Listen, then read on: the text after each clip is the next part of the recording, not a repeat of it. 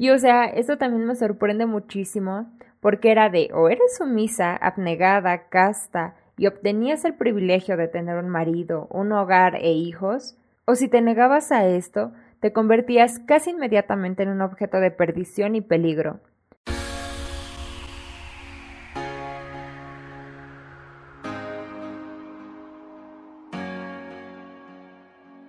La musa o inspiración no nos llega por sí sola en diseñando, arte. Iremos a buscarla a través de nuestra historia, lluvias de ideas, tableros de inspiración, escritura, investigación y muchas otras herramientas. Soy Natalia González y te invito a que me acompañes en mi proceso de diseño para una obra de arte. Descubramos juntos que no es necesaria una utópica vida parisina en los años 20 para ser un artista tanto tú como yo, tenemos la posibilidad de crear mucho más allá de lo que podemos a simple vista imaginar. Hola a todos, ¿cómo están? Bienvenidos a un nuevo episodio de Diseñando Arte.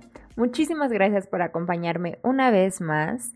Si es la primera vez que me escuchas, te comento que en este podcast mi intención es compartirte gran parte de mi proceso creativo y personal, pues para mí el hecho de escuchar a veces otros puntos de vista, opiniones, ideas, me ayuda a abrir mi mente, mi perspectiva sobre el mundo y con ello también mi parte creativa.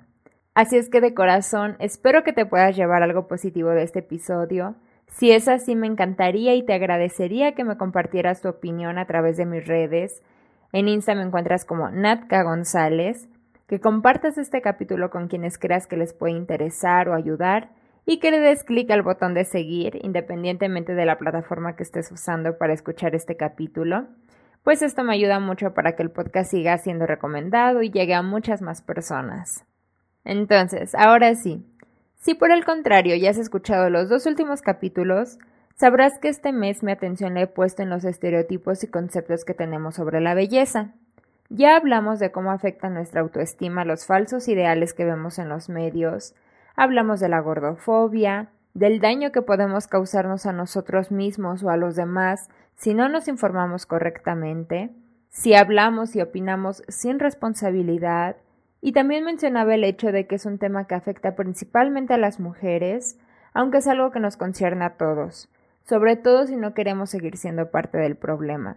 Y precisamente el día de hoy quiero ahondar un poco más en ello, en la imagen de la mujer a través del tiempo, cómo ha cambiado, cómo ha influido en la sociedad, porque es de tal o cual forma, quien decide el ideal del momento, etc.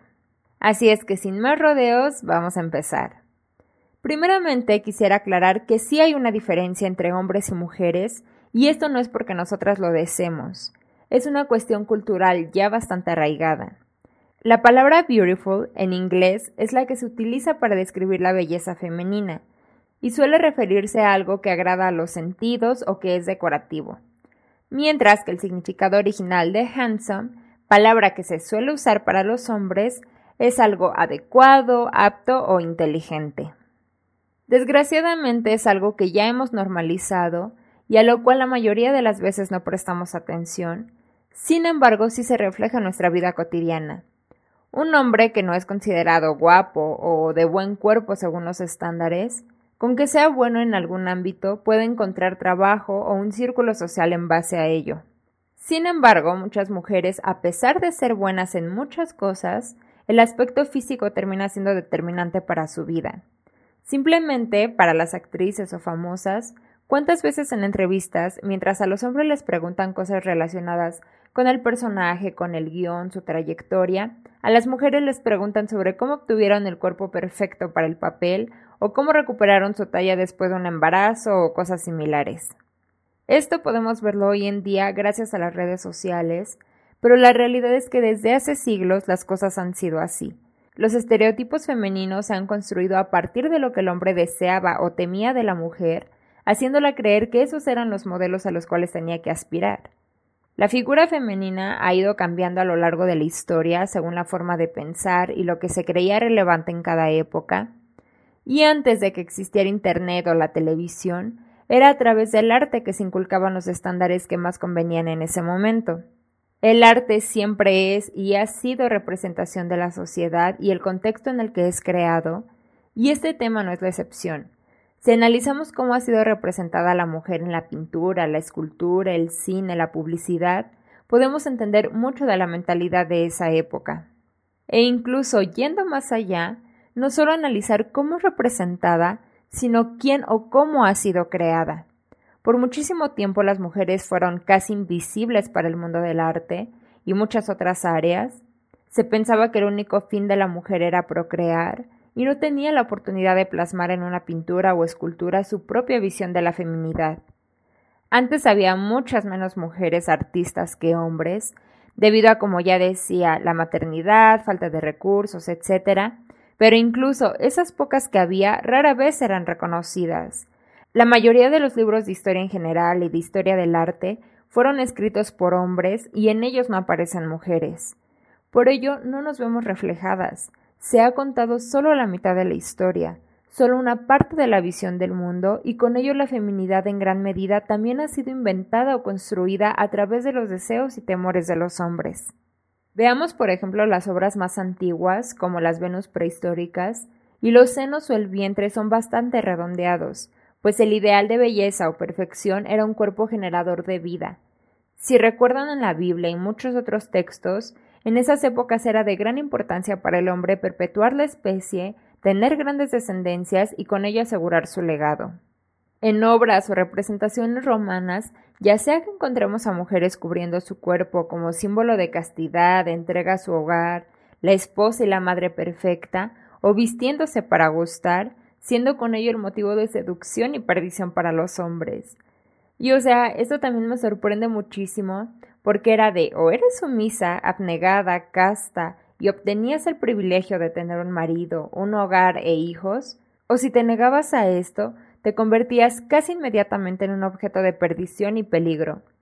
Y aquí tenemos muchas historias antiguas y mitológicas, como las sirenas o el mito de Leda y el cisne, donde dice que Leda era tan bella que provocó que Zeus se convirtiera en cisne para engañarla y violarla, como si ella fuera la culpable, y son ideas que se han transmitido a través de los años y desgraciadamente siguen siendo parte de nuestra cultura. Se nos enseña a las mujeres a que debemos de arreglarnos siempre, porque la primera impresión es lo que importa, porque una mujer desarreglada habla muy mal de sí misma, porque solo así encontrarán a alguien que se fije en ellas, pero tampoco pueden pasarse de la raya y en vez de verse solo guapas, verse sexys, porque eso ya implicaría exponerse al peligro. ¿Cuántas veces como mujeres nos han dicho deberías cambiarte esa blusa o esa falda porque es demasiado provocativa? A su vez que nos recuerdan que deberíamos usar vestidos o maquillaje para no vernos marimachas. ¿Cuándo le han dicho a un hombre que se regrese a cambiar porque se ve poco varonil o porque lo que lleva puesto es demasiado provocativo? Nunca. O si se llega a dar, lo más seguro es que sea debido a comentarios homofóbicos, donde la parte femenina de un hombre es tratada como si fuera una ofensa. Ahora, en el Renacimiento, la perfección de la mujer significaba gran belleza y cualidades morales. Los desnudos ya no solo eran de carácter mitológico, sino que se acercaban más a lo erótico, como la Venus de Botticelli. Esto se fue reforzando con los años y más adelante la mujer se convirtió en un objeto para mirar o exhibir. En el siglo XIX tenemos obras como La danza de la vida de Edward Munch, donde se puede ver a tres mujeres, una vestida de blanco como símbolo de pureza, soltería, ingenuidad, otra de rojo, quien baila con un hombre, como imagen de una madre y esposa entregada, y la tercera vestida de negro, símbolo de una mujer madura, solterona, suegra, etc. En esta época se fijaron muchos de los estereotipos de la cultura occidental y no solo fueron adoptados por los pintores, sino también por escultores y más tarde cineastas, publicistas, etc. En muchísimas obras, independientemente de las características físicas que se le atribuyan a la mujer, algo que suele estar presente es una mirada poco expresiva, como ida, se enfocan en el cuerpo y en unas facciones estéticas, y no en la personalidad de la retratada. Es como si no tuviera identidad propia, automáticamente se vuelve irreal, como si se tratara de un maniquí o de un objeto. En 1997, dos investigadoras, Barbara Fredrickson y Tommy Ann Roberts publicaron la teoría de la objetificación, la cual busca dar una explicación sobre cómo nuestra cultura se centra en el aspecto de las mujeres y el daño que causa dicha situación. Citando a Magda Piñeiro, la objetificación es que no te traten como un ser humano real con pensamientos, sentimientos, objetivos y deseos. En vez de ello se te trata como un cuerpo o un conjunto de partes del cuerpo y lo que es peor, tu cuerpo solo es algo que existe para hacer feliz a los demás. Tristemente hay muchísimos ejemplos de publicidad, arte, cine, donde se expone a la mujer como un objeto. La portada de una revista hace años mostraba el trasero de una mujer, no se veían ni sus piernas ni su rostro, solo su trasero, y en realidad ni siquiera era una mujer, sino un pastel con esa forma, y seccionaban una parte a modo de rebanada. Este tipo de imágenes seccionadas son muy usuales en cuanto al cuerpo de la mujer, pero ni siquiera son pensadas en un cuerpo masculino, pues éste no ha sido sexualizado de la misma manera. Encontramos recipientes de bebidas con siluetas femeninas, anuncios donde solo vemos las piernas de una mujer o los pechos, y luego nos preguntamos por qué en la vida real se pone demasiada atención al cuerpo de la mujer. Al normalizar este tipo de conductas, lo que sucede es que la vida diaria de las mujeres se vuelve parte de una actuación o como si se tratara de una pasarela de moda. Y esto lo he vivido personalmente y lo he visto en amigas, familia, compañeras y hasta en desconocidas. Sabes que el simple hecho de salir a la calle o de estar acompañada, muy probablemente alguien está mirándote, viendo cómo vistes, si combinan lo que estás usando o no, si te ves femenino o desarreglada, si das buena impresión o entras en el estereotipo de una mujer fácil, por decirlo menos, si te ves bien pero eres demasiado falsa o vanidosa, o si no cumples con los estándares, mejor deberías taparte y pasar desapercibida porque casi casi eres un insulto para la sociedad. De verdad que hasta la piel se me pone chinita nada más de mencionar todo esto. No hay mujer, casi casi independiente de su edad, complexión, lo que sea, que no haya escuchado o recibido los famosos disque piropos que van desde un guapa, que aunque parece inofensivo, nadie te lo pidió, precisamente es la calle, no una pasarela o algo similar, hasta comentarios extremadamente ofensivos y vulgares. Y esto no solo se da con desconocidos. Tristemente me tocó ver mucho en la universidad cómo se valoraba, se halagaba o se lastimaba a las mujeres en torno a su aspecto físico, tanto alumnas o compañeras como con maestras cuando el lugar donde estábamos era una institución educativa, no un bar para hombres o algo similar.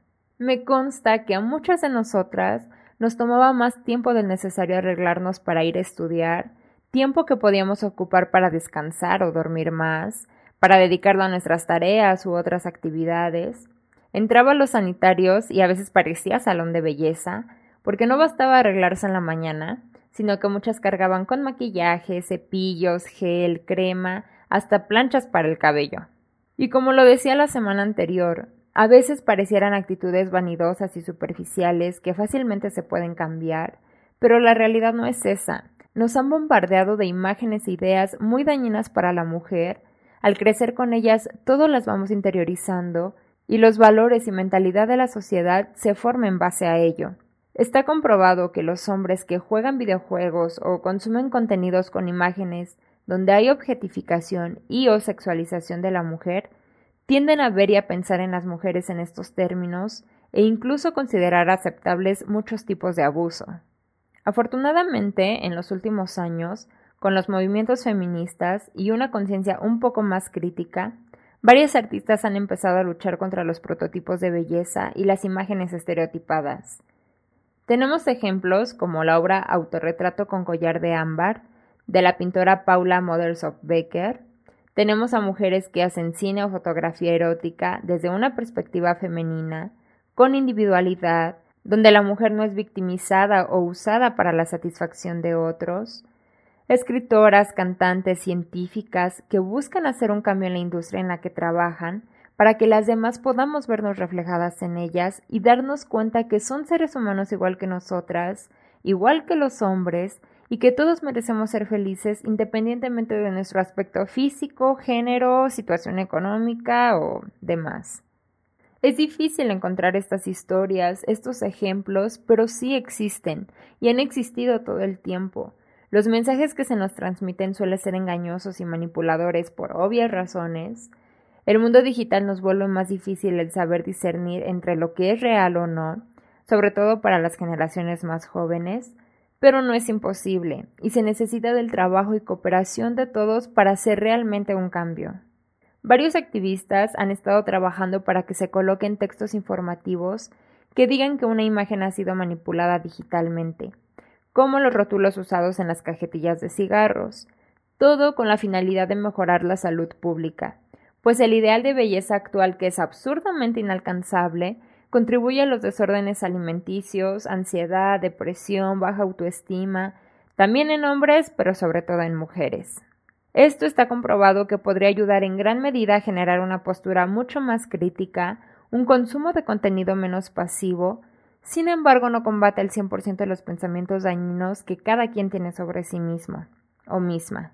Para ello considero que lo mejor es ir a terapia, trabajar en ejercicios para aumentar el amor propio o autoestima, porque si nos quedamos sentadas esperando a que los medios y la sociedad nos dejen de enviar ese tipo de mensajes, pues nos vamos a cansar y hacer mucho daño durante esta espera. También hay que dejar de ver programas, películas, dejar de seguir cuentas que promuevan estos falsos ideales, el machismo, la misoginia, la objetificación y la sexualización femenina. Nuestras conversaciones dirigirlas a otras cosas mucho más importantes, tanto por nosotras como por los demás y por futuras generaciones. Y si este episodio lo estás escuchando sobre todo por la parte creativa, Abre tu mente, tu perspectiva, no hay que dejarnos guiar por lo que más vende o lo que se hace viral. Muchas veces eso no es lo más sano. Además, el contenido lleno de estereotipos abunda. Opta por salirte de esos estándares. Recuerda que tu arte o tu creación no es más que reflejo de tu contexto o de tus pensamientos. Infórmate, lee, Inspírate de aquellos que están haciendo algo diferente y que están buscando aportar algo positivo a la sociedad o a la industria donde se mueven. Todos somos responsables de nuestras palabras y lo que mostramos al mundo, así lo mostramos a una persona o a millones, nuestras opiniones dejan huella. Trabajemos para que sea una huella positiva. Además, creo que si tratas de aportar algo bueno, el que se lleva la mejor ganancia eres tú, y no hablo de la cuestión material, sino del aprendizaje. En fin, pues es un tema que se ha hecho presente en mi vida de una u otra manera. He sido víctima y victimaria y aunque sé que será un recorrido largo, tengo la esperanza de que mi vida personal y creativa mejore y se enriquezca muchísimo, a la par de ir cambiando mi mentalidad y conductas en cuanto a todo esto. Como mencioné al inicio, espero que hayas disfrutado del episodio, que te puedas llevar algo de todo esto si eres hombre o si en algo no estás de acuerdo, también me encantaría que me compartieras tu punto de vista y así poder ampliar mi perspectiva sobre el tema. Te mando muchos saludos y abrazos y nos vemos el siguiente martes con un nuevo episodio. Chao.